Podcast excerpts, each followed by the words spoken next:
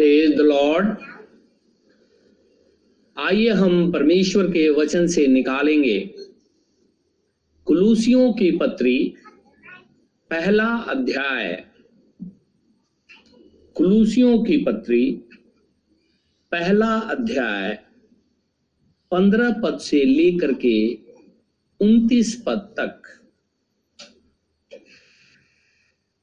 वह तो अदृश्य परमेश्वर का प्रतिरूप और सारी सृष्टि में पहलौठा है, क्योंकि उसी में सारी वस्तुओं की सृष्टि हुई। स्वर्ग की हो अथवा पृथ्वी की, देखी या अनदेखी, क्या सिंहासन, क्या प्रभुताएँ, क्या प्रधानताएँ, क्या अधिकार, सारी वस्तुएँ उसी के द्वारा और उसी के लिए सृजी गई हैं। वही सब वस्तुओं में प्रथम है और सब वस्तुएँ उसी में स्थिर रहती हैं। वही देह, अर्थात कलिसिया का सिर है, वही आदि है और मरे हुओं में से जी उठने वालों में पहलौठा। ये सब बातों में वही प्रधान ठहरे, क्योंकि पिता की प्रसन्नता इसी में है कि उसमें सारी परिपूर्णता वास करे। और उसके क्रूस पर बहे हुए लहू के द्वारा मेल मिलाप करके सब वस्तुओं का उसी के द्वारा से अपने साथ मेल कर ले। चाहे वे पृथ्वी पर की हो, चाहे स्वर्ग में की। तुम जो पहले निकाले हुए थे और बुरे कामों के कारण मन से बैरी थे, उसने अब उसकी शारीरिक देह में मृत्यु के द्वारा तुम्हारा भी मेल कर लिया। ताकि तुम्हें अपने सम्मुख पवित्र और निष्कलंक और निर्दोष बनाकर उपस्थित करे। यदि तुम विश्वास की नींव पर दृढ़ बने रहो और उस समाचार की आशा को जिसे तुमने सुना है ना छोड़ो, जिसका प्रचार आकाश के नीचे की सारी सृष्टि में किया गया और जिसका मैं पौलुस सेवक बना। अब मैं उन दुखों के कारण आनंद करता हूँ जो तुम्हारे लिए उठाता हूँ और मसीह के क्लेशों की घटी उसकी देह के लिए, अर्थात कलिसिया के लिए अपने शरीर में पूरी करता हूँ, जिसका मैं परमेश्वर के उस प्रबंध के अनुसार सेवक बना, जो तुम्हारे लिए मुझे सौंपा गया, ताकि मैं परमेश्वर के वचन को पूरा पूरा प्रचार करूँ। अर्थात उस भेद को जो समय और पीढ़ियों से गुप्त रहा परंतु अब उसके उन पवित्र लोगों पे प्रकट हुआ है, जिन पर परमेश्वर ने प्रकट करना चाहा, कि उन्हें ज्ञात हो कि अन्य जातियों में उस भेद की महिमा का मूल्य क्या है। वो ये है कि मसीह जो महिमा की आशा है, तुम में रहता है, जिसका प्रचार करके हम हर एक मनुष्य को चेतावनी देते हैं और सारे ज्ञान से हर एक मनुष्य को सिखाते हैं। कि हम हर एक व्यक्ति को मसीह में सिद्ध करके उपस्थित करें।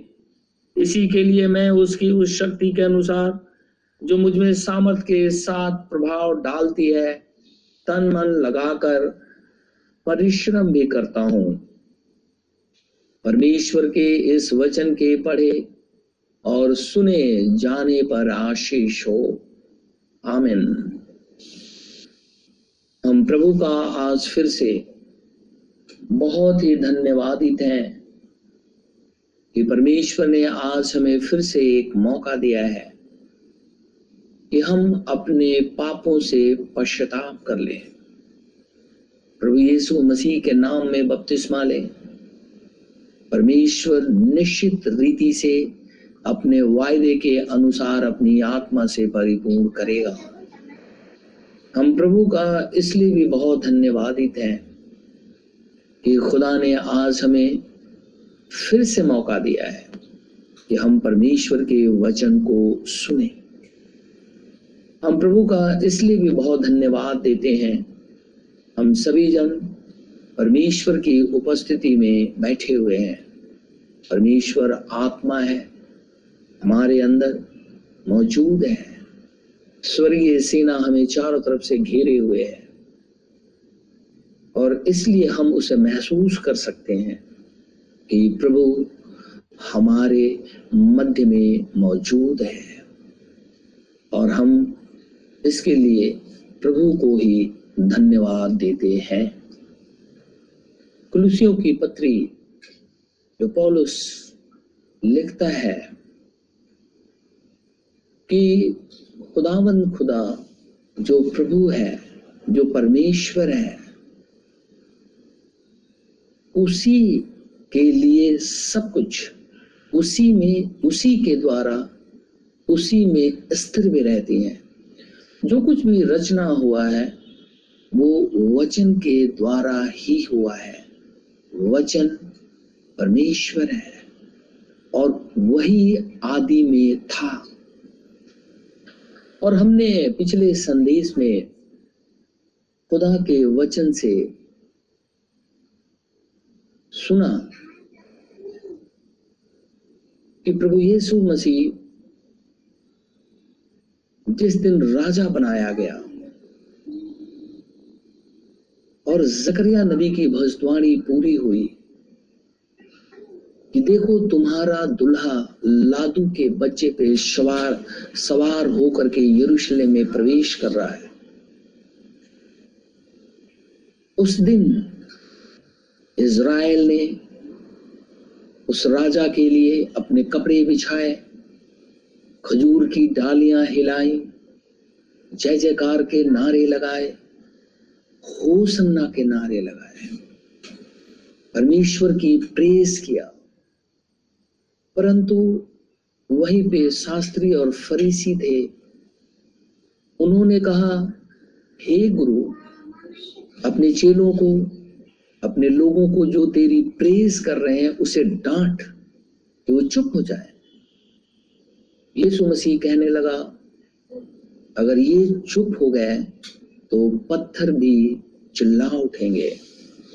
अब पत्थर के चिल्लाने की बारी कब शुरू होती है? दानियल नबी की पुस्तक नौ अध्याय में 24 से 27 पद हमने पढ़ा। जब इसराइली बाबुल देश के अंदर में गुलाम थे, सत्तर साल की गुलामी झेल रहे थे। समय जब नज़दीक आ गया था, दानियल रो रो करके प्रार्थना कर रहा था। उसी घड़ी परमेश्वर की तरफ़ से इज़राइल आ उपस्थित हुआ। जब्राइल आकर के कहने लगा, हे दानियल, तेरी प्रार्थना सुनी गई है। और तेरे लोगों के लिए, अर्थात दानियल यहूदी है, इज़राइली है। तो जब्राइल कहता है, तेरे लोगों के लिए एक आज्ञा निकली है कि तुझे सत्तर सप्ताह दिए जाते हैं। जो दानियल नबी की पुस्तक नौ अध्याय, चौबीस पद से सताइस पद पढ़ेंगे तो उसमें ये वर्णन है। और वो जो इनको सत्तर सप्ताह दिए गए। किसको दिए गए? यहूदियों को। और लिखा है कि जिस दिन आज्ञा निकलेगी यरूशलेम मंदिर बनाने के लिए, उस दिन सात सप्ताह बीतेंगे। फिर बासठ सप्ताहों के बीतने पे वो नगर कष्ट के समय में बसाया जाएगा। ये दोनों मिलकर के उनहत्तर सिक्सटी नाइन सप्ताह होते हैं। ठीक सिक्सटी नाइन सप्ताह जिस दिन पूरे हुए, उस दिन यीशु मसीह का विजय प्रवेश यरूशलेम में हुआ।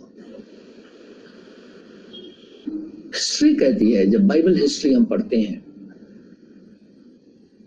तो जब वो लोग, चूँकि कुसरू राजा के समय में ये आज्ञा निकली थी, वहाँ से लेकर के और जिस दिन विजय प्रवेश हुआ, उसके बाद का जो सप्ताह शुरू होता है, दोनों को जोड़ करके, और हमने देखा था कि वो चार सौ तिरासी साल होता है। और ठीक दानियल नबी की पुस्तक नौ अध्याय के अनुसार सिक्सटी बासठ सप्ताह के बीतने पर अभिषेक प्रधान, जो प्रभु यीशु मसीह है, अभिषिक्त अनोइंटेड वन वो काट दिया गया, अर्थात मारा गया, क्रूस पे चढ़ा दिया गया। अब्राहम से लेकर के यीशु मसीह के क्रूसिफिक्शन के दिन तक 400 जो भजद्वारी हुई थी 2000 साल इज़राइल को दिए गए। लगभग 2000 साल। लेकिन जब मसीहा काटा गया, क्योंकि लिखा हुआ है, वहाँ बासठ सप्ताह के बीतने पर तो जब मसीहा काटा गया तो इज़राइल ने मसीहा का इनकार कर दिया। उसे अपना मुक्तिदाता नहीं माना। उसे नकार दिया कि ये हमारा ना राजा है, ना ही हमारा क्राइस्ट है, हमारा मसीहा ये नहीं है। और जब उन्होंने ऐसा किया तो जिस दिन क्रूसिफिक्शन हो गया, इज़राइल ने नकार दिया। उस दिन के बाद से चालीस, जब यीशु मसीह तीन दिन बाद मुर्दों में से ज़िंदा हो गया, चालीस दिन तक वो दर्शन देता रहा। पचासवें दिन पेंटिकोस्ट के दिन आ गया और पेंटिकोस्ट के दिन पवित्र आत्मा आया। उसके बाद चेले निकल करके वचन का प्रचार करने लगे और जब प्रचार वो कर रहे थे तो वहाँ से अनुग्रह का समय शुरू होता है। इससे पहले लॉ पीरियड था। क्योंकि यीशु मसीह कहता है, मैं व्यवस्था को लोप करने नहीं, व्यवस्था को पूरा करने आया हूँ।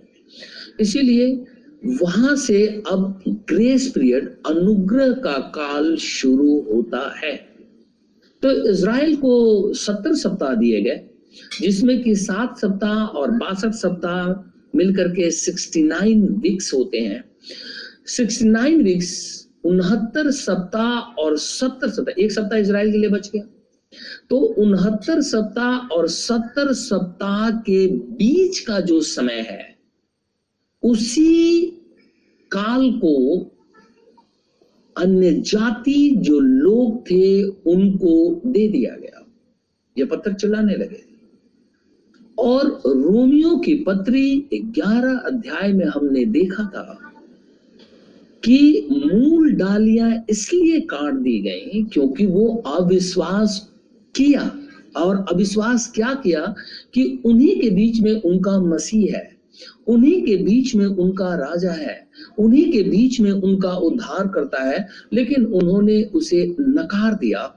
और जिस दिन यीशु मसीह का विजय प्रवेश इज़राइल के अंदर में हुआ, यरूशलेम मंदिर में तो वो यरूशलेम मंदिर को देख करके रोया और कहने लगा कि भला होता कि तू हाँ तू ही इसी दिन में कुशल की बातें जानता, परंतु अब तेरी आँखों से ये सारी चीज़ें छुप गई हैं।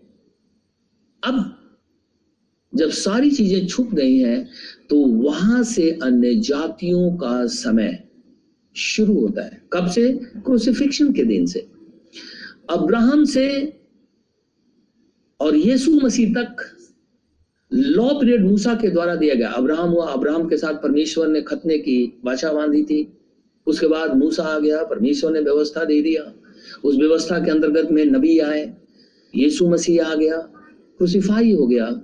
दानियल के सत्र सप्ताह के अंतर्गत जैसे ही सिक्सटी नाइन वीक हुआ, मसीहा काट दिया गया और वहाँ से फिर ग्रेस पीरियड शुरू होता है। अर्थात मूल डालियों को काट करके जंगली जैतून को वहाँ पे साट दिया गया और वो जंगली जैतून अन्य जाति हैं।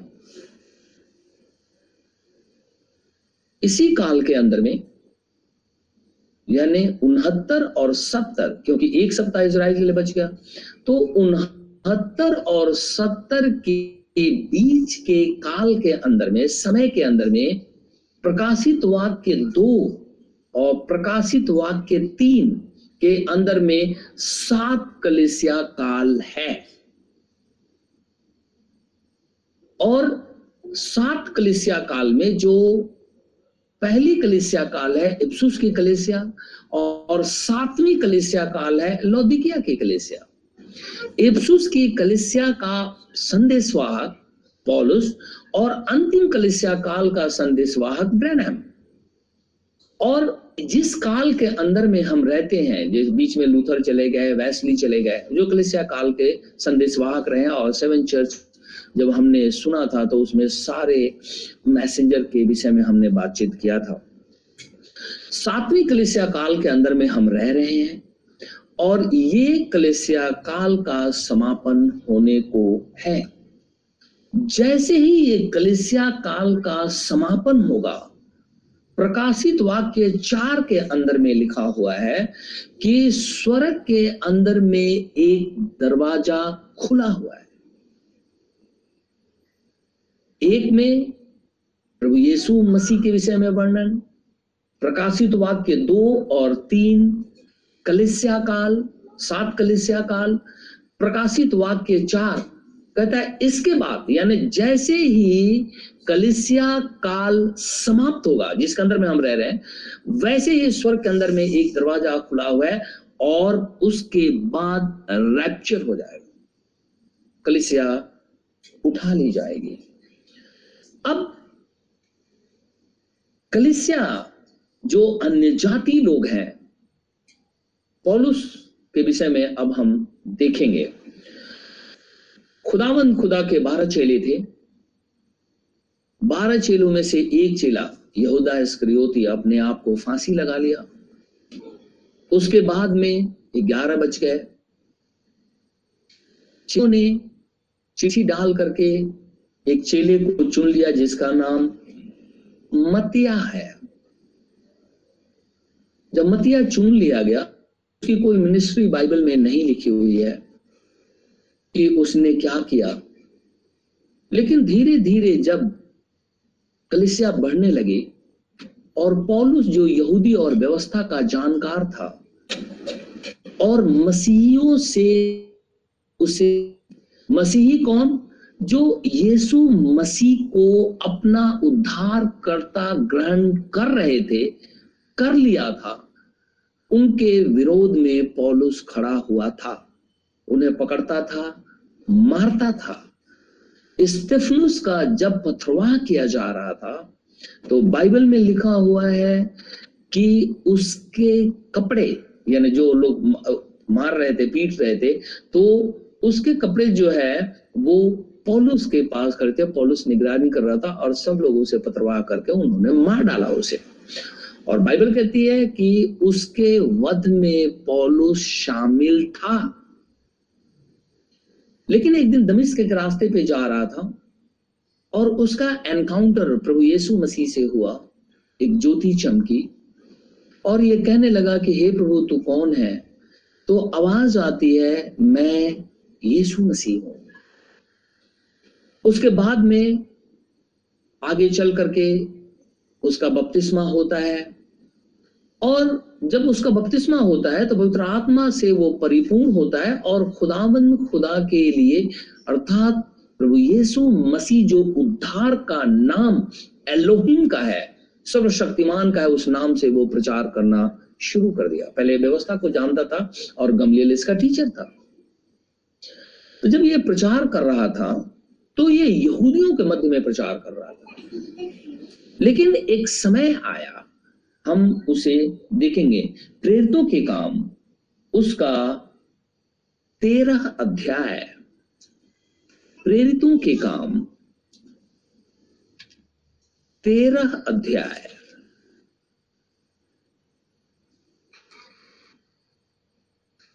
और मैं पढ़ूँगा फोर्टी फोर से, चौवालीस पद से। अगले सप्त के दिन नगर के प्राय सब लोग परमेश्वर का वचन सुनने को इकट्ठे हो गए थे। हम भी जब खुदा का वचन हम जानते हैं कि जब सुनते हैं तो हम एक जगह इकट्ठा होते हैं। ये लोग भी इकट्ठे हुए थे। परंतु यहूदी भीड़ को देकर डाह से भर गए। ये इज़राइली है यहूदी। डाह से भर गए और निंदा करते हुए पौलुस की बातों के विरोध में बोलने लगे। तब पौलुस और बरनबास ने निडर होकर कहा, पौलुस और बरनबास ने निडर होकर कहा, अवश्य था अवश्य था कि परमेश्वर का वचन पहले तुम्हें सुनाया जाता। प्रभु यीशु मसीह के विषय में। यह अवश्य था, ये बहुत ज़रूरी है कि इज़राइल जो खुदा को नकार दिया है, उसको यीशु मसीह का सुसमाचार सुनाया जाता। क्योंकि वही एलोहिम जिसने आदि में सारी चीज़ों की सृष्टि की, जो मूसा को दर्शन दिया, जो अब्राहम को दर्शन दिया, जो दूसरे नबियों को दर्शन दिया, वो जब एक देह लेकर के पृथ्वी के ऊपर में आ गया तो इज़राइल ने उसे नकार दिया। पौलुस कहता है, ये ज़रूरी था कि तुम्हें यह बताया जाता कि यीशु मसीह परमेश्वर है, ये वही खुदा है। कोई दूसरा नहीं है। कहता है, ये ज़रूरी था, ये निश्चय था, ये अवश्य था कि परमेश्वर का वचन पहले तुम्हें सुनाया जाता, परंतु जब तुम उसे दूर हटाते हो और अपने को अनंत जीवन के योग्य नहीं ठहराते तो देखो, हम अन्य जातियों की ओर फिरते हैं। हम अन्य जातियों की ओर फिरते हैं। बहुत बार मैंने आपको बताया है ये बात। बहुत से भाई और बहन या कलेसियाएँ ये सोचती हैं कि हम लोग इसराइली हैं। शरीर के भाव से, याकूब के बेटे जो बारह थे, वो इसराइली हैं। क्योंकि याकूब का नाम परमेश्वर ने इसराइल रखा था। तो उसके जो वंशज है, जो इज़राइल देश में दिखाई देते हैं, वो इसराइली हैं।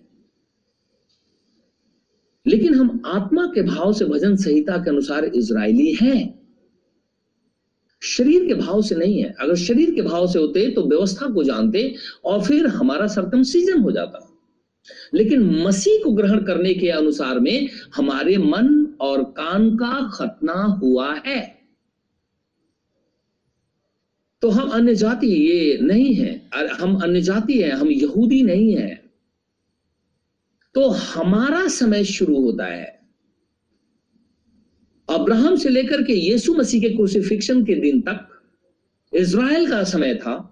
लेकिन जब इज़राइल ने नकार दिया तो उसके बाद से अन्य जातियों का समय शुरू होता है और आज 2021 के साल तक ये अनुग्रह का समय है और अन्य जातियों को ही सुसमाचार सुनाया जा रहा है।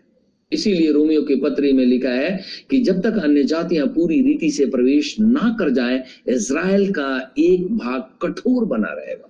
सारा इसराइल नहीं वन पार्ट ऑफ़ इज़राइल वो कठोर बना रहेगा। तो ये पौलुस कहता है कि सबसे पहले ये ज़रूरी था कि इसराइलियों को, यहूदियों को सुसमाचार सुनाया जाता, लेकिन जब तुम लोग नकार देते हो कि ये मसीहा नहीं है, ये प्रभु नहीं है तो अब मैं अन्य जातियों की ओर फिरता हूँ। और यही कारण है कि वो हमारे पास में आया और हमने उसे ग्रहण कर लिया। हमारे पाप माफ़ हुए।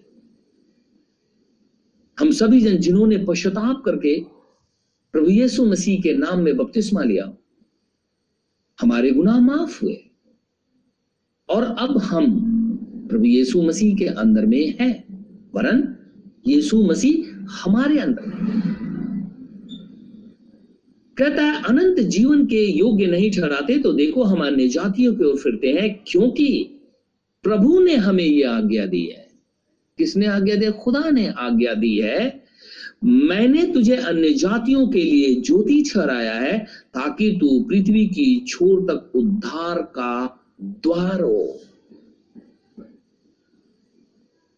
उद्धार का द्वार हो। जो सुसमाचार सुनाता है पौलुस प्रभु यीशु मसीह के विषय में। उससे पहले वो किसके विषय में सुना? व्यवस्था के अनुसार में उसी खुदा को, यहोवा, मैं जो हूँ, सो हूँ, यहोवा अलसदाई, यहोवा शारोन, जितने भी आप नाम जानते हैं, उस व्यवस्था के अंदर, मूसा की व्यवस्था के अंदर में वो उसी के विषय में प्रचार करता था। लेकिन जब वही खुदावन खुदा एक शरीर लेकर के आ गया, तब ये कहता है कि अब मैं अन्य जातियों की ओर फिरता हूँ और उसने उसी खुदा का वचन सुनाना शुरू कर दिया। और यह सुनकर अन्य जाति आनंदित हुए और परमेश्वर के वचन की बड़ाई करने लगे और जितने अनंत जीवन के लिए ठहराए गए थे। ये लाइन जब हम पढ़ते हैं, मुझे बड़ा अजीब सा महसूस होता है। अब ध्यान से इस बात को सोचें। जितने ठहराए गए हैं, सब नहीं। ये कठोर बात है। कठोर लगता है। लेकिन बाइबल कहती है, जितने ठहराए गए हैं, किसके लिए? अनंत जीवन के लिए। अनंत जीवन किसमें है? परमेश्वर में। आज वही खुदा पवित्र आत्मा के रूप में हमारे अंदर मौजूद है। तो ये कहता है, ये सुनकर अन्य जाति आनंदित हुए और परमेश्वर के वचन की बड़ाई करने लगे और जितने अनंत जीवन के लिए ठहराए गए थे, उन्होंने ही विश्वास किया। बाकी सबने क्या किया? नकार दिया। जो जगत की उत्पत्ति से पहले, प्रकाशित वाक्य और पत्री जो जगत की उत्पत्ति से पहले ठहराए गए थे खुदावंद, खुदा के अंदर में, मसाया के अंदर में।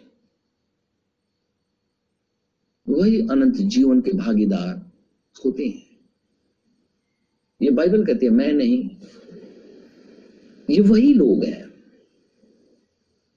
जो पहले से ठहराए गए हैं। तो ये एक समय जो है इसराइल को अगर हम देखते हैं तो हम ये देखते हैं कि 69 वीक्स उनका पूरा हो गया। एक सप्ताह उनके लिए।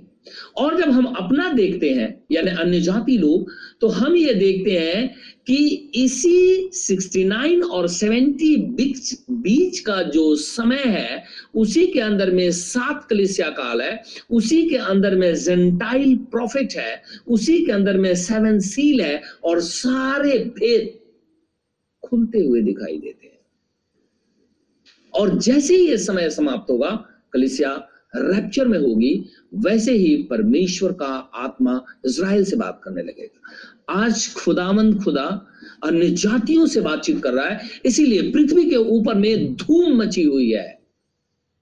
लेकिन एक समय आने वाला है प्रकाशित वाक्य के अनुसार में, और उस समय के अंदर में जैसे कलिसिया रैप्चर में जाएगी। हम इसी काल में रह रहे हैं। ये कलिसिया काल का जैसे ही समापन होगा रैप्चर हो जाएगा। क्योंकि प्रकाशित वाक्य चार में एक दरवाज़ा खुला हुआ है। कलिसिया उठा ली जाएगी। और इसराइलियों का समय शुरू हो जाएगा। और इसराइलियों का जब समय शुरू होता है तो फिर वहाँ एलिया और मूसा की सेवकाई होती है, प्रकाशित वाक्य ग्यारह के अनुसार, और एक लाख चौवालीस हज़ार बचाए जाते हैं। पॉलुस कहता है कि ज़रूरी था कि सुसमाचार तुझे सुनाया जाता। इज़राइल का भी समय शुरू होना है और हमारा समापन। ये बहुत कठोर बात है, और इसलिए पृथ्वी पर आप देख रहे हैं कि तरह तरह की चीज़ें हो रही हैं। क्योंकि शैतान परेशान है। क्योंकि ये सारे पत्थर चिल्ला रहे हैं। क्योंकि यहूदी चुप हो गए अब हम चिल्ला रहे हैं 2000 साल से चिल्ला रहे हैं। और खुदा जानता है ये समय कितना स्ट्रेच करेगा वो। लेकिन ये परमेश्वर एक समय के अंदर में अपनी कलिसिया को स्वर्गारोहण में लेकर के चला जाएगा। पौलुस कहता है, ये ज़रूरी था कि सबसे पहले संदेश इज़राइल को सुनाया जाता, लेकिन तुम लोग नकार देते हो। अब हम अन्य जातियों की तरफ़ फिरते हैं और वहाँ से सुसमाचार हमारे लिए चला। एक वर्ष मैं और निकालूँगा। प्रेरितों काम अठारह अध्याय। प्रेरितों के काम 18 अध्याय। पॉलुस कुरुंथियोस के अंदर में है। और मैं पढ़ूँगा पाँच पद से। जब सिलास और तिमोथियस मकीदुनिया से आए तो पौलुस वचन सुनाने की धुन में यहूदियों को गवाही देने लगा। क्या गवाही दे रहा है? कि यीशु ही मसीह है, क्योंकि यहूदी मसीहा का ही इंतज़ार कर रहे थे। मूसा ने उन्हें कहा था, मेरे समान एक नबी होगा। इज़राइल मसीहा का इंतज़ार कर रहे थे और जब वो मसीहा आया और यरूशलेम में विजय प्रवेश हो गया और उधर दानियल के सत्तर सप्ताह के आरंभ जो सात सप्ताह बीत गए, फिर बासठ सप्ताह बीत गए, अब मसीहा को काटा जाना है तो खुदा ने देखा कि अब समय इनका समापन पे है, अब अन्य जातियों का है तो वो देख करके यरूशलेम को रोने लगा। और जो इज़राइली उसी मसीहा का इंतज़ार कर रहे थे, उसी को बोलो बाल जबुल कह करके नकार दिया। पौलुस यहाँ फिर से कहता है, ये गवाही है कि यीशु ही मसीह है। परंतु जब वे विरोध और निंदा करने लगे तो उसने अपने कपड़े झाड़ कर कहा, तुम्हारा लहू तुम्हारी ही गर्दन पर रहे। मैं निर्दोष हूँ। अब से मैं अन्य जातियों के पास जाऊँगा। अब इज़राइल को सुसमाचार नहीं सुनाऊँगा। अब मैं अन्य जातियों की तरफ़ फिरता हूँ। और हमने देखा कि फिर तो काम तेरह अध्याय में लिखा है कि खुदा ने ये मुझे यह आज्ञा दी है। और जब वो अन्य जातियों का सुसमाचार सुनाने के लिए निकल पड़ा तो अब आ जाते हैं फिर तो काम उन्नीस अध्याय में, फिर वो बपतिस्मे के विषय में बात करता है और फिर लोगों को बपतिस्मा देता है प्रभु यीशु मसीह के नाम में। अब जब वही मसीहा जब अन्य जातियों ने हमने ग्रहण कर लिया, आपने ग्रहण कर लिया, आपने पश्चाताप किया, मैंने पश्चाताप किया, हम लोगों ने प्रभु यीशु मसीह को अपना जब उद्धार करता ग्रहण कर लिया, सारी गंदगी हमने छोड़ दी। कौन सी गंदगी? प्रभु यीशु मसीह जो हमारा उद्धार करता है, उसके अलावा कोई भी परमेश्वर नहीं। हम किसी स्टैचू, किसी व्यक्ति की वर्शिप नहीं करते हम। हम प्रभु यीशु मसीह की वर्शिप करते हैं। क्यों करते हैं हम? क्योंकि बाइबल कहती है कि जब हमने उसे ग्रहण किया तो खुदावन खुदा हमारे अंदर मौजूद है। बाहर नहीं है, वो हमारे अंदर आ गया है।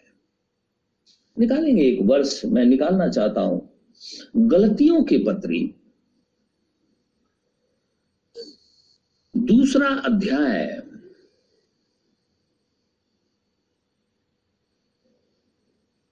बीस पद। मैं मसीह के साथ क्रूस पर चढ़ाया गया हूँ, ये बोलता है। क्योंकि बपतिस्मा लेने का मतलब ही होता है, हम अपने गुनाहों को, खुदा को, यीशु मसीह को दे दिए हैं। चढ़ा दिए गया सब कुछ चढ़ा दिया गया। रोमियो, जब हम छह पढ़ेंगे तब, जब बपतिस्मे के विषय में हमने बातचीत किया था, हमने सुना था।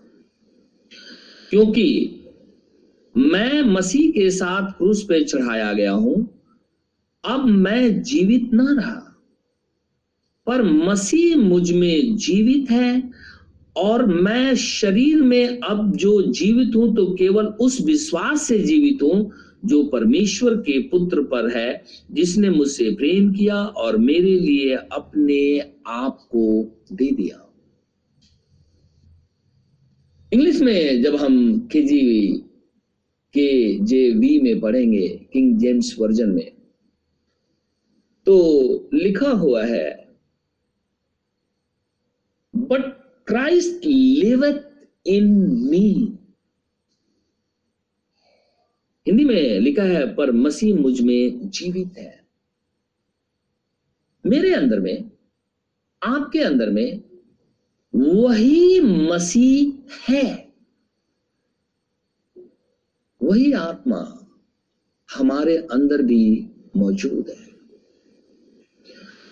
कोई भी मनुष्य जो इस पृथ्वी का है, अगर अपने पापों से पश्चाताप कर लेता है अगर अपने गुनाहों को प्रभु यीशु मसीह के सामने मान लेता है, गंदगी छोड़ देता है, बपतिस्मा लेता है, परमेश्वर उसे अपनी आत्मा देता है, इसकी गवाही यहुन्ना बपतिस्मा देने वाले ने दे दिया। अब पौलुस कहता है, वो मसीह हमारे अंदर मौजूद है। क्योंकि हमने खुदा को ग्रहण कर लिया।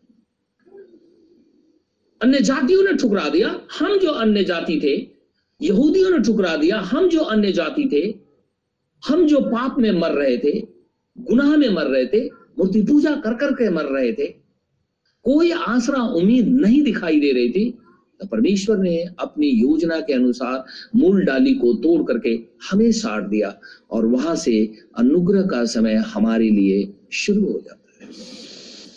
और इज़राइल का उनहत्तर साल पूरा हो जाता है। उनहत्तर सप्ताह पूरा हो जाता है। एक सप्ताह अब उनके लिए है। बट क्राइस्ट लिवथ इन मी हर एक भाई और बहन अपने आप से पूछेगा, क्या मसीह हमारे अंदर है? क्योंकि बाइबल कहते हैं, मसीह वचन है, वचन परमेश्वर है। वही आदि में था। उसी के द्वारा सारी चीज़ों की सृष्टि हुई। वही देह धारण करके हमारे मध्य में डेरा किया। और हमने उसकी ऐसी महिमा देखी जैसे इकलौते पुत्र की हो। वही हमारे अंदर मौजूद है। सेकंड कुरंथियों, तेरह पाँच। सेकंड कुरंथियों, उसका तेरह अध्याय, पाँच पद। अपने आप को परखो कि विश्वास में हो कि नहीं। यह हमारा विश्वास अभी भी डमाडोल है कि पता नहीं यीशु मसीह प्रभु है या नहीं है। पता नहीं वो हमें लेने आएगा या नहीं आएगा। या पता नहीं हमारे गुनाह माफ़ हुए हैं या नहीं हुए। वो प्रभु है भी या नहीं है। या हम उसे फादर सन होली घोस्ट के अंदर दरमियान रख करके इन सारी चीज़ों को रोज विवेचना करते हैं और खुदा के ऊपर में ईमान लेकर के नहीं आते। या हमारा मन कहीं और भटकता है, किसी और की वर्शिप करना शुरू कर देते हैं। या कोई ऐसा संदेश फैल गया है जिसे बाइबल उसे नकार देती है, उसको ग्रहण कर करके बैठे हुए हैं। क्योंकि आज पृथ्वी पर जिसको देखो, वो अपने आप को प्रॉफिट कहता है। जिसको देखो वो अपने आप को अपोसल्स कहता है। जिसको देखो वो अपने आप को टीचर कहता है। और वो कॉलिंग के अंदर में नहीं है। अगर वो कॉलिंग के अंदर में है तो वो वचन को पूरा करेगा क्योंकि क्राइस्ट उसी के अंदर में है। और क्राइस्ट वचन है। तो वचन जब उसके अंदर में है तो वचन से कैसे कॉन्ट्राडिक्ट कर सकता है? क्योंकि वो वचन से अपने आप को कैसे अलग कर सकता है? ऐसा तो नहीं कि जो भाग हमें अच्छा लगता है, वो हमारे लिए है, और जो भाग हमारे विरोध में है, वो वचन नहीं है। क्या ऐसा कोई सोचता है? अगर वो सोचता है तो अपने आप को परखे कि क्या वो विश्वास में है। अपने आप को परखो कि विश्वास में हो कि नहीं, अपने आप को जांचो। क्या तुम अपने विषय में यह नहीं जानते कि यीशु मसीह तुम में है? नहीं तो तुम जाँच में निकम्मे निकले हो। इंग्लिश में लिखा है which is Christ in you मसीह तुम्हारे अंदर में मौजूद है। वचन तुम्हारे अंदर में है। और जब वचन हमारे अंदर में है, हम खुदावन खुदा के साथ हैं। और हमें स्वर्ग कौन लेकर के जाएगा? वचन। जब हम वचन का पालन करेंगे, वचन मसीह है और यीशु मसीह कहता है, मैं जाता हूँ, वापस आऊँगा, तुम्हें लेकर के फिर चला जाऊँगा मैं। अब वो समय आ गया है। किनके लिए? जिनके अंदर में क्राइस्ट जीवित है, जिसके अंदर में मसीहा मौजूद है, जिसके हृदय के अंदर में यीशु मसीह है। क्योंकि प्रभु यीशु मसीह हमारे अंदर में है और हम खुदावन, खुदा के मंदिर हैं। और बाइबल में लिखा है, इस मंदिर को गंदा मत करो। तो जब हम खुदा के जब मंदिर हैं तो खुदा हमारे अंदर में मौजूद है। जब हम प्रभु यीशु मसीह की गवाही देते हैं कि प्रभु यीशु मसीह हमारे अंदर में मौजूद है। तो बाइबल बड़े स्पष्ट शब्द में एक बात कहती है। हम उसे पढ़ेंगे ज़रूर, निकालेंगे। प्रकाशित वाक्य की पुस्तक 19 अध्याय। प्रकाशित वाक्य की पुस्तक 19 अध्याय। यमुना को स्वर्ग ले जाया गया है। मेमने अर्थात मसीह की दुल्हन को दिखाया गया है। स्वर्गदूत बातचीत कर रहा है। कहता है, धन्य है वे लोग जो मेमने के भोज में बुलाए गए हैं। नौ पद से मैं पढ़ूँगा। तब स्वर्गदूत ने मुझसे कहा, यह लिख की धन्य है वे जो मेमने के विवाह के भोज में बुलाए गए हैं। फिर उसने मुझसे कहा, ये परमेश्वर, ये वचन परमेश्वर के सत्य वचन है। दस पद। तब मैं उसको दंडवत करने के लिए उसके पाओ पे गिर पड़ा।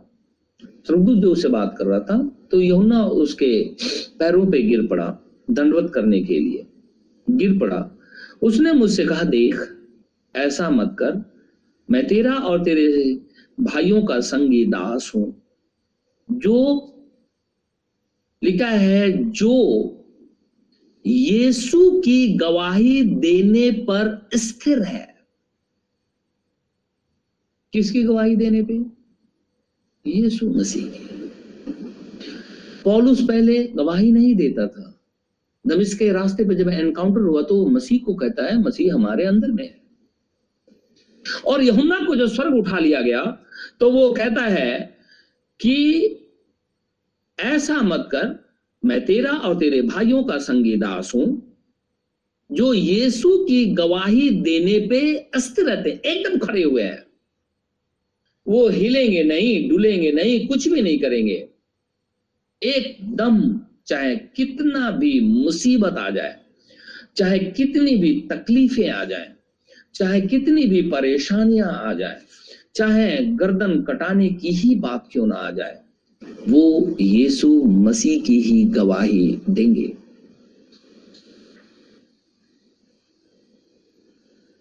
लिखा है, देख ऐसा मत कर, मैं तेरा और तेरे भाइयों का संगी दास हूँ, जो यीशु की गवाही देने पर स्थिर है। परमेश्वर ही को दंडवत कर, क्योंकि यीशु की गवाही भविष्यवाणी की आत्मा है। The testimony of Jesus Christ is the spirit of prophecy जो लोग प्रभु यीशु मसीह की गवाही देते हैं कि वो उद्धार करता है, वो स्प्रिट वो व्यक्ति के अंदर में जो आत्मा है, वो प्रोफेसी की स्प्रिट है।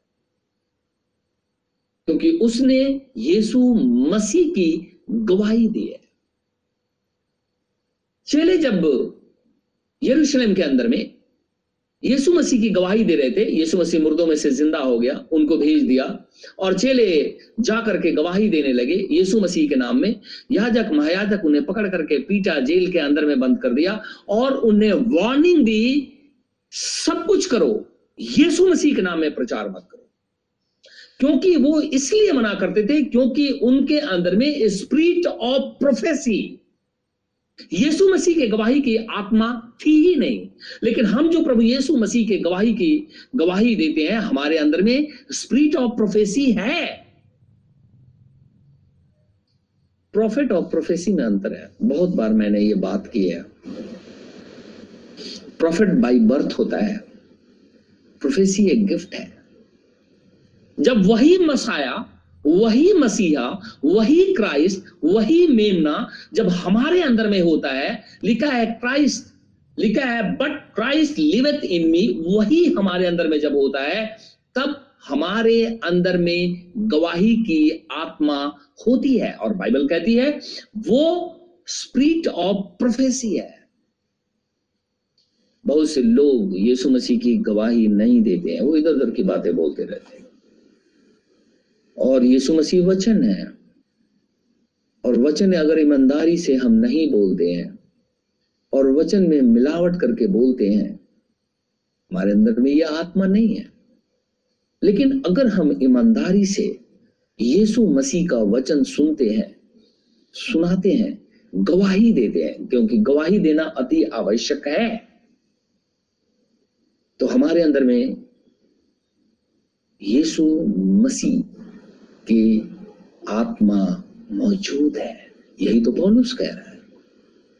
मसीह तुम्हारे अंदर है।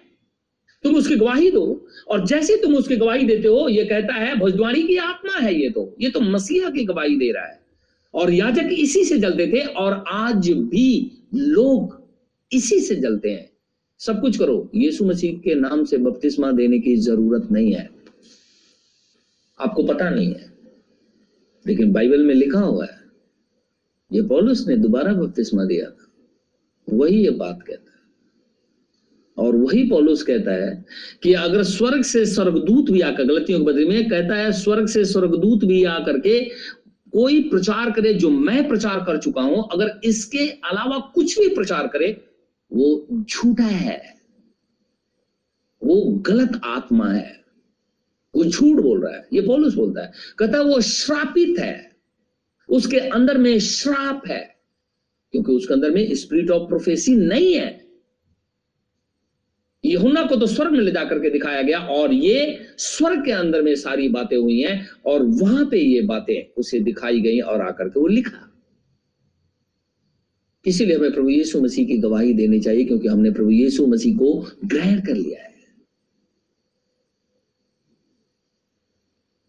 दूसरे और तीसरे अध्याय के अंदर में प्रकाशित वाक्य सात कलिसिया काल है सातवीं कलिसिया काल के अंदर में हम रह रहे हैं और चौथी चौ, प्रकाशित वाक चौथे अध्याय के अंदर में एक दरवाज़ा खुला हुआ है क्योंकि जैसे ही लौदिकिया की कलिसिया का समय समाप्त होगा रैप्चर हो जाएगा। और इसीलिए आज जो ये पृथ्वी की दुर्दशा हुई है नाना प्रकार की बीमारियाँ घेरे हुए हैं।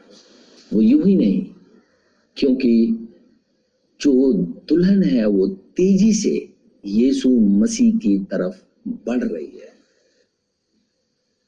सारी चीज़ें छोड़ करके प्रभु यीशु मसीह के पास आ रही है। गवाहियाँ दे रही हैं। प्रभु यीशु मसीह को ग्रहण कर रहे हैं। अपने गुनाहों से पश्चाताप कर रहे हैं। प्रभु यीशु मसीह को उद्धार करता मानते हैं। क्योंकि उनके अंदर में स्पिरिट ऑफ़ प्रोफेसी है। वो गवाही देते हैं यीशु मसीह प्रकाशित वाक्य चार में निकालूँगा। प्रकाशित वाक्य की पुस्तक, यहाँ लिखा है कि द्वार खुला हुआ है। मैं पढ़ूँगा इसे। प्रकाशित वाक्य की पुस्तक उसका चार अध्याय। इन बातों के बाद जो मैंने दृष्टि की, इसके बाद यानी कलिसिया रैप्चर में हो जाती है। इसके बाद ये ये सेवन चर्च एज खत्म होता है। लौदिकिया की कलिसिया का समय समाप्त हो जाता है। तो कहता है, इसी में रैप्चर है ना, कलिसिया उठाई जाएगी। तो कहता है, इन बातों के बाद जो मैंने दृष्टि की तो क्या देखता हूँ कि स्वर्ग में एक द्वार खुला हुआ है। और जिसको मैंने पहले तुरही के से, शब्द से अपने साथ बातें करते सुना था, वही कहता है, यहाँ ऊपर आ जा। और मैं वे बातें तुझे दिखाऊँगा, जिनका इन बातों के बाद पूरा होना अवश्य है। सब कुछ उसे दिखाया गया है। क्या चीज़? तुरंत मैं आत्मा में आ गया। और क्या देखता हूँ कि एक सिंहासन स्वर्ग में रखा है? दो नहीं, तीन नहीं, क्योंकि खुदा तीन नहीं है, परमेश्वर एक है। इसीलिए वो हमेशा से अपने आप को ये कहता रहा है हे इज़राइल, सुन, देख, तेरा एक ही खुदा है। तो उसी की बात मान। इसीलिए स्वर्ग के अंदर में केवल एक ही सिंहासन है, तीन नहीं, जैसे त्रिएक परमेश्वर के मानने वाले जो कहते हैं या हमारे, ये मैं बुराई नहीं कर रहा, मैं आपको सच्चाई बयान कर रहा हूँ ताकि आप संभल जाए। जैसे हमारे रोमन कैथलिक भाई बहन, मदर मैरी को फ़र्स्ट प्रेफरेंस देते हैं, क्या दो से आसन रखा है कि मदर मैरी भी बैठेगी और यीशु मसीह भी बैठेगा? नहीं, एक ही सिंहासन रखा है, खुदा ही बैठा है उसके प्रकाशित वाक्य में जब और आगे पढ़ेंगे तो जजमेंट भी वही कर रहा है बैठे हुए। सर्वदूत उसे घेरे हुए हैं। पीछे जो है रेनबो दिखाई दे रहा है। जो कि उस समय, नूह के समय में खुदा ने वाचा बांधी थी। वो सब कुछ दिखाई दे रहा है, इसलिए तीन परमेश्वर नहीं है, केवल एक ही खुदा है। एक सिंहासन दिखाई दे रहा और उसके ऊपर में कोई बैठा हुआ है। लिखा है, तुरंत मैं आत्मा में आ गया और क्या देखता हूँ कि एक सिंहासन स्वर्ग में रखा है और उस सिंहासन पे कोई बैठा है। जो उस पर बैठा है, वो यशब और मालिक के साथ दिखाई पड़ता है और सिंहासन के चारों ओर मरकत सा एक नेक धनुष दिखाई देता है। रेनबो, और रेनबो साइन खुदा ने दिया था नोहा के समय में। तो कहता है, उस सिंहासन के चारों ओर चौबीस सिंहासन है। एक सिंहासन सामने है, उसके साथ में चौबीस सिंहासन, बाहर इधर बारह इधर बारह इधर, चौबीस सिंहासन हो गए बाइबल में हम पढ़ेंगे, इसी में जब आगे तो वो बारह जो है, वो अपोसल्स हैं, प्रेरित हैं, और बारह जो है, वो इसराइल के प्रधान गोत्र हैं, चौबीस हो गए। तो लिखा है, चौबीस प्राचीन श्वेत वस्त्र पहने हुए बैठे हैं, और उनके सिरों पर सोने के मुकुट हैं। उस सिंहासन में से बिजलियाँ और गर्जन निकलते हैं।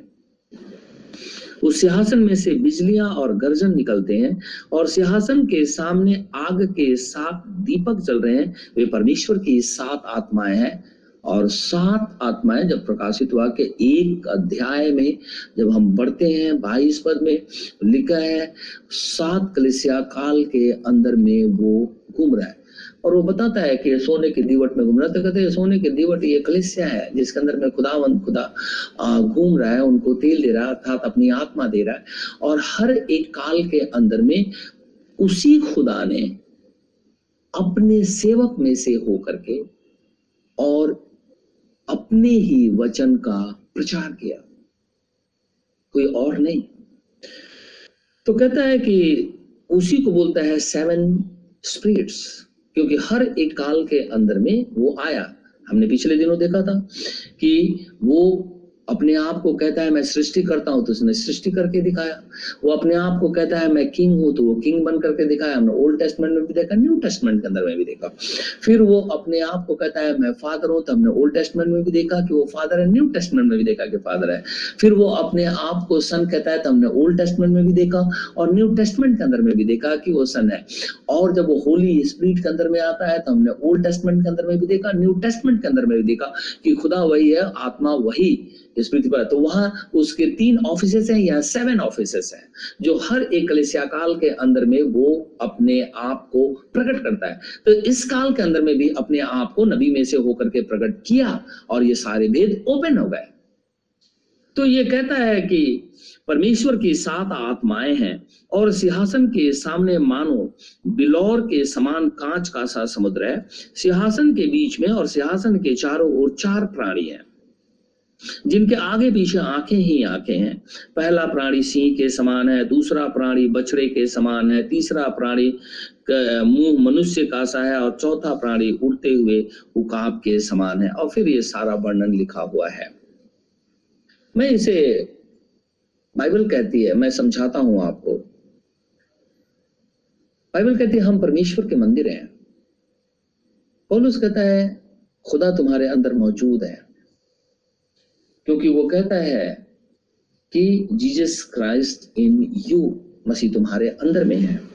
और जब यीशु मसीह हमारे अंदर में है, पवित्र आत्मा हमारे अंदर में है, सर्वशक्तिमान खुदावन खुदा हमारे अंदर में है तो हमारा शरीर भी एक तरीके का सिंहासन लगाए हुए इस शरीर के अंदर में खुदा। कैसे? मैं एक उदाहरण संसारिक रीति से आपको समझाता हूँ। इस शरीर की अपनी बनावट कि कैसे इस बात को हम समझेंगे? हमारे पास में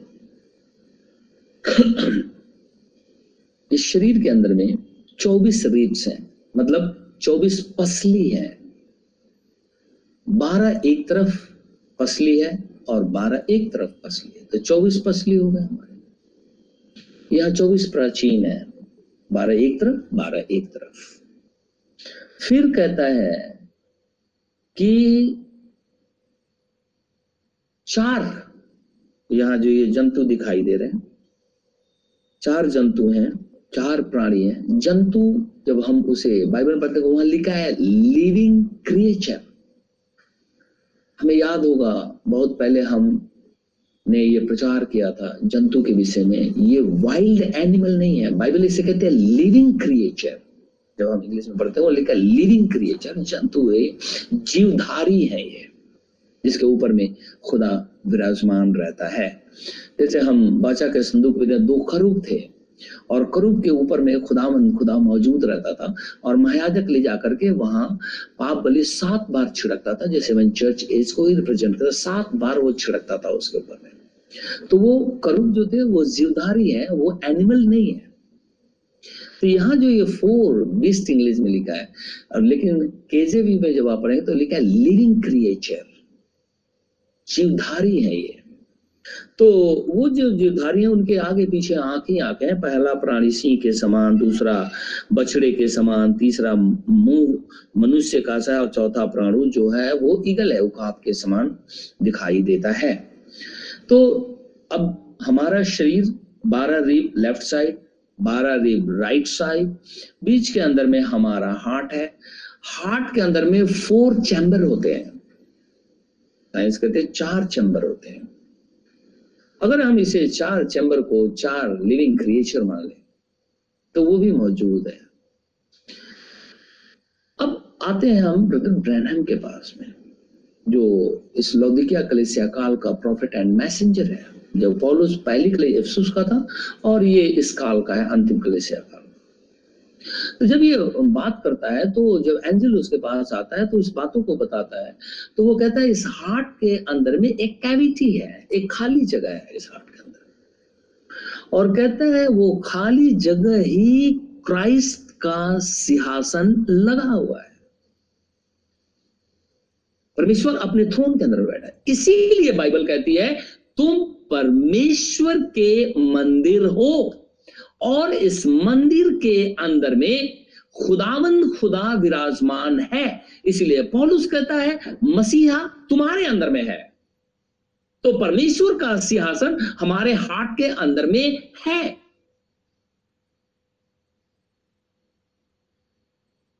चौबीस पसली, चौबीस प्राचीन को हार्ट जो है, उसके अंदर में चार चैम्बर होते हैं। आप साइंस पढ़ते हैं मेडिकल साइंस वाले अगर सुन रहे होंगे तो जानते हैं फोर चैम्बर होते हैं हार्ट के अंदर में।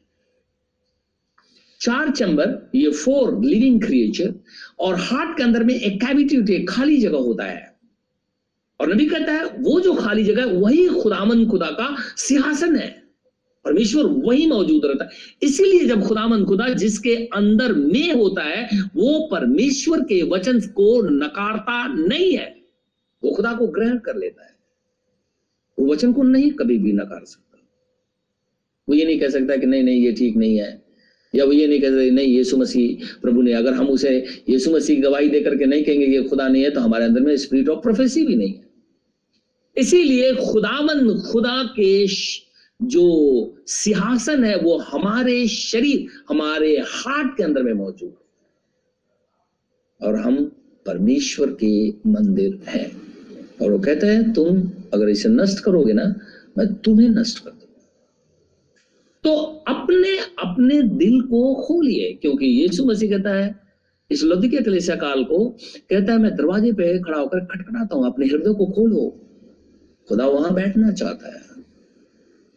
ये कितना एक शरीर का एग्ज़ाम्पल कितना बेस्ट है। खुदा ने ये शरीर बनाया है, और वही कहता है कि मैं तुम्हारे अंदर में हूँ। तो वो कहाँ रहेगा? तो वो कहता है कि उसी कैविटी के अंदर में खुदावंद खुदा का आत्मा मौजूद रहता है। लेकिन जिन्होंने अपने उस दरवाजे को बंद कर रखा है, जो गंदगी उसके अंदर में भर गई है, यीशु मसीह कहता है, तुम उसे खोलो, मैं उसे साफ़ कर दूँगा एकदम। एकदम क्लीन कर दूँगा और तुझे नई ज़िंदगी दूँगा। वो ज़िंदगी जो कि अनंत काल का है। यह नबी की पुस्तक, पहला अध्याय। यहजकेल नबी की पुस्तक, इसका पहला अध्याय। एक पद से कुछ पद तक मैं पढ़ता हूँ। तीसवें वर्ष के चौथे महीने के पाँचवें दिन, मैं बंदियों के बीच कबार नदी के तट पर था। तब स्वर्ग खुल गया और मैंने परमेश्वर के दर्शन पाए। यहोयाकीन राजा की बंधुआई के पाँचवें वर्ष के चौथे महीने के पाँचवें दिन को कसदियों के देश में कबार नदी के तट पर, ये कसदी जहाँ से अब्राहम आया था, उसी के विषय में बात कर रहा वही उस देश के विषय में बात कर रहा क्योंकि कसदियों के देश के उर से खुदा ने अब्राहम को बुलाया था। यहोवा का वचन बूजी के पुत्र यहेज के याजक के पास पहुँचा और यहोवा की शक्ति उस पर वहीं प्रकट हुई। परमेश्वर की सामर्थ्य उसके ऊपर में प्रकट हुई। फुटनोट में देखेंगे तो लिखा हाथ मूल में लिखा हैंड उसके ऊपर में प्रकट हुआ। जब मैं देखने लगा तो क्या देखता हूँ? ये आत्मा में आ गया है। जैसे कि यहुना आ गया था प्रकाशित वाक्य लिखने के लिए। तो कहता है, जब मैं देखने लगा तो क्या देखता हूँ कि उत्तर दिशा से बड़ी काल घटा और लहराती हुई आग सहित बड़ी आंधी आ रही है और घटा के चारों ओर प्रकाश और आग के बीचों बीच से झलकाया हुआ पीतल सा कुछ दिखाई देता है। जब परमेश्वर सीने पर्वत पे उतरा था तो वहाँ भी नॉर्थ साइड से बड़ी काली घटा आई थी और खूब तेज आंधी चल रही थी और बिजलियाँ चमकने लगी और थंडर होने लगे और खुदा खुदा सीने पर्वत पे उतरा। यह को भी जब दर्शन खुदा ने देखा तो देखा कि नॉर्थ साइड से खुदा चला आ रहा है। और लिखा है, उसके बीच में से चार जीवधारियों के समान कुछ निकले। ये लिविंग क्रिएचर है, यही प्रकाशित वाक्य में दिखाई देते हैं फोर लिविंग क्रिएचर और उनके बीच में से चार, प्रकाशित वाक्य में भी चार है, जो मैं उदाहरण दे रहा था। उसमें से चार जीवधारियों के समान कुछ निकले, उनका रूप मनुष्य के समान, प्रकाशित वाक्य में लिखा है, चार अध्याय में, मनुष्य के समान, परंतु उनमें से एक के चार चार मुख और चार चार पंख थे। उनके पाँव सीधे थे और उनके पांवों के तलुए बछड़ों के खुरों के से थे और वे झलकाए हुए पीतल के समान चमकते थे। उनके चारों ओर पंखों के नीचे मनुष्य के से हाथ थे। उन चारों के मुख और पंख इस प्रकार के थे। उनके पंख एक दूसरे से परस्पर मिले हुए थे। वे अपने अपने सामने सीधे ही चलते हुए मुड़ते नहीं थे। उनके सामने के मुखों का रूप मनुष्य का सा था और उन चारों के दाहिनी ओर के मुख सिंह के से और बाई ओर के मुख बैल के से थे और चारों के पीछे के मुख उकाब पक्षी के थे। ये फोर लिविंग क्रिएचर प्रकाशित वाक्य चार में भी वर्णन है। उनके चेहरे ऐसे ही थे। उनके मुख और पंख ऊपर की ओर अलग थे। हर एक जीवधारी के दो दो पंख थे, जो एक दूसरे के पंखों से मिले हुए थे और दो दो पंखों से उनका शरीर ढपा हुआ था। वे सीधे अपने अपने सामने ही चलते थे, जिधर आत्मा जाना चाहता था, जिधर होली स्प्रिट जाना चाहता था। जिदन खुदावन, खुदा जो आत्मा है, जो जाना चाहता था, कहता है, वे उधर ही जाते थे और चलते समय मुड़ते नहीं थे। जीवधारियों के रूप अंगारों और जलती हुई मसालों के समान दिखाई देते थे और वह आग जीवधारियों के बीच इधर उधर चलती फिरती हुई बड़ा प्रकाश देती रही और उस आग से बिजली निकली थी, निकलती थी। जीवधारियों का चलना फिरना बिजली का सा था।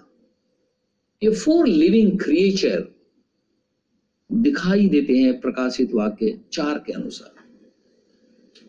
अभी कहते हैं फोर गॉस्पल्स हैं। इसराइल जब जंगल में था, वाचा के संदूक के ऊपर में दो करूब थे, वो लिविंग क्रिएचर थे। यह स्केल ने जब देखा, वो फोर लिविंग क्रिएचर को ही देखा। यहुन्ना को जब आत्मा में उठा लिया गया तो उसने भी फोर लिविंग क्रिएचर को ही देखा। जैसे ही ये लिविंग क्रिएचर को हम देखते हैं, ये कोई जंतु नहीं एनिमल नहीं है। लेकिन खुदावन खुदा ये कहता है, इसके ऊपर में आग फिरती थी और आत्मा जिधर चाहता था, उधर चलता था। आग खुदा नहीं है, लेकिन परमेश्वर के प्रेजेंस को रिप्रेजेंट करता है, क्योंकि खुदावन खुदा उसमें से होकर के अपने आप को प्रकट करता है। जैसे वो चालीस साल तक पिलर ऑफ़ फायर के रूप में अपने आप को प्रकट किया। चालीस साल तक वो अपने आप को पिलर ऑफ़ क्लाउड के रूप में प्रकट किया और पॉलुस को वही पिलर ऑफ़ फायर दिखाई दिया, ब्रैनम को भी दिखाई दिया। ये वही फायर है। खुदामंद खुदा आ रहा है। सिक्सटी नाइन उनहत्तर सप्ताह बीत गए हैं। उनहत्तर और सत्तर के बीच का भाग 2000 साल, आज 2021 साल हो गए जैसे ही अन्य जातियों का समय पूरा हो जाएगा रैप्चर हो जाएगा। और रैप्चर क्यों होगा? क्योंकि हम लौदिकिया कलेसिया काल के अंत में पाए जा रहे हैं, इसीलिए ये एंड टाइम का मैसेज है। अंत समय का संदेश मैं आपको सुना रहा हूँ। प्रभु आ रहा है। हम लौदिकिया कलिसिया काल का, इसके बाद कलिसिया काल नहीं है। क्योंकि सत्रहवा सप्ताह जैसे शुरू होगा खुदा इज़राइल की तरफ़ हो जाए और अन्य जाति फिर प्रकाशित वाक्य में लिखा है, जो मलिन है, वो मलिन बना रहे, जो चोर है, वो चोर बना रहे। क्योंकि समय समाप्त हो जाएगा। आज हमारे पास मौका है। वही फायर वही आग जो खुदा अपने आप को उसमें से होकर के प्रकट करता है, सीने पर्वत पे उतर गया था। और इसी की गवाही यहुना बपतिस्मा देने वाला दे रहा है कि मैंने तो तुझे पानी से बपतिस्मा दिया है, लेकिन मेरे पीछे जो आ रहा है, वो तुझे आग से बपतिस्मा देगा। और उसकी जूती के बंद खोलने के योग्य भी मैं नहीं मैंने तो तुम्हें पानी से बपतिस्मा दे दिया। अब तुझे आग से बपतिस्मा वो देगा। इसी को बोलते हैं बैप्टिज्म ऑफ़ होली घोस्ट पवित्रात्मा का बपतिस्मा। निकदमस यही बात कर रहा था। यीशु मसीह ने निकोदमस से कहा था, हे निकोदमस, तुझे जल और आत्मा से जन्म लेना ही होगा। तब तू परमेश्वर के राज्य में प्रवेश करेगा। और परमेश्वर के राज्य में प्रवेश करने का एक मार्ग है। प्रभु यीशु मसीह। वचन हमारा समय ना जाने किस दिन खत्म हो जाए। ये बात केवल खुदा जानता है। ये पैसे से नहीं खरीदा जा सकता। ये सोने चांदी से नहीं खरीदा जा सकता। ये धन दौलत से नहीं खरीदा जा सकता। आप, मैं केवल यीशु मसीह के ऊपर में विश्वास करें।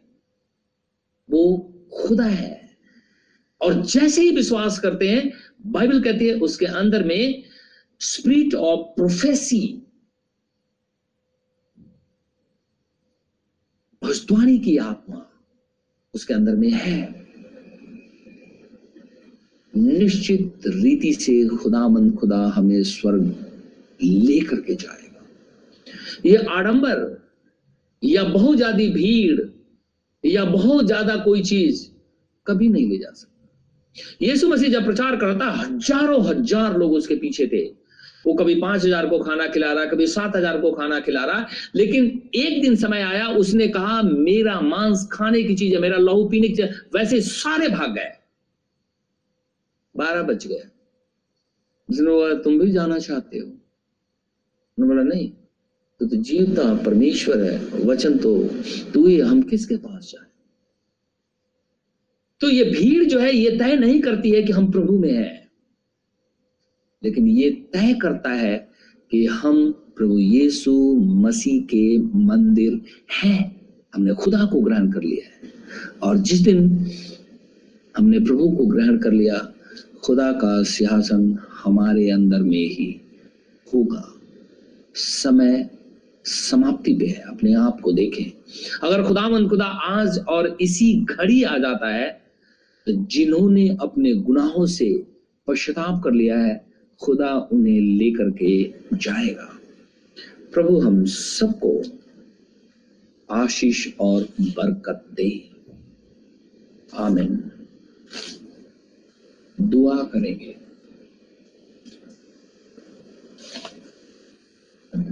धन्यवाद मेरे परमेश्वर। धन्यवाद मेरे खुदावन खुदा। स्वर्ग और पृथ्वी के सृष्टि करता मेरे उद्धार करता यीशु, राजा, तेरा धन्यवाद हो।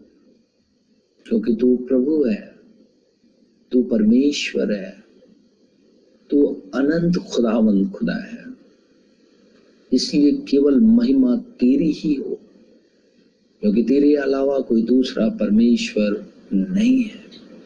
हे परम पवित्र, रहम कर। प्रभु विनती और प्रार्थना करता हूँ। कोरोना फैला है। डेंगू फैला हुआ ना जाने कितनी गंदी बीमारियाँ पृथ्वी के ऊपर में फैल गई हैं। ऐसे समय में तेरे बेटे और तेरी बेटियाँ हॉस्पिटल में काम करते हैं। कहीं और नौकरी करने जाते हैं।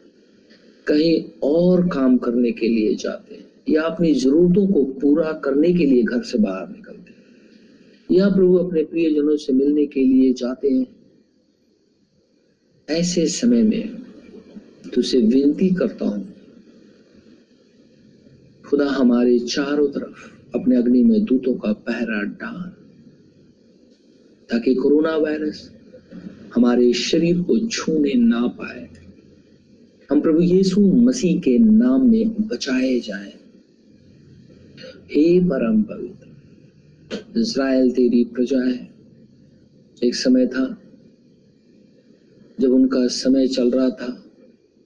उन्होंने तुझे नकार दिया। तूने उस डाली को काट दिया। उसी जगह पे जंगली जैतून हमें साड़ दिया। तो कहते है, अगर जंगली जैतून तू विश्वास में बनी ना रहेगी तो तुझे भी काट दिया जाएगा।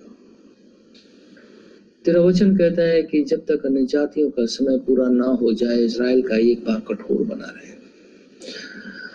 खुदा, वो तेरे लोग हैं तो उनकी सुधी लेगा, क्योंकि तूने उनके साथ वाचा बांधी है।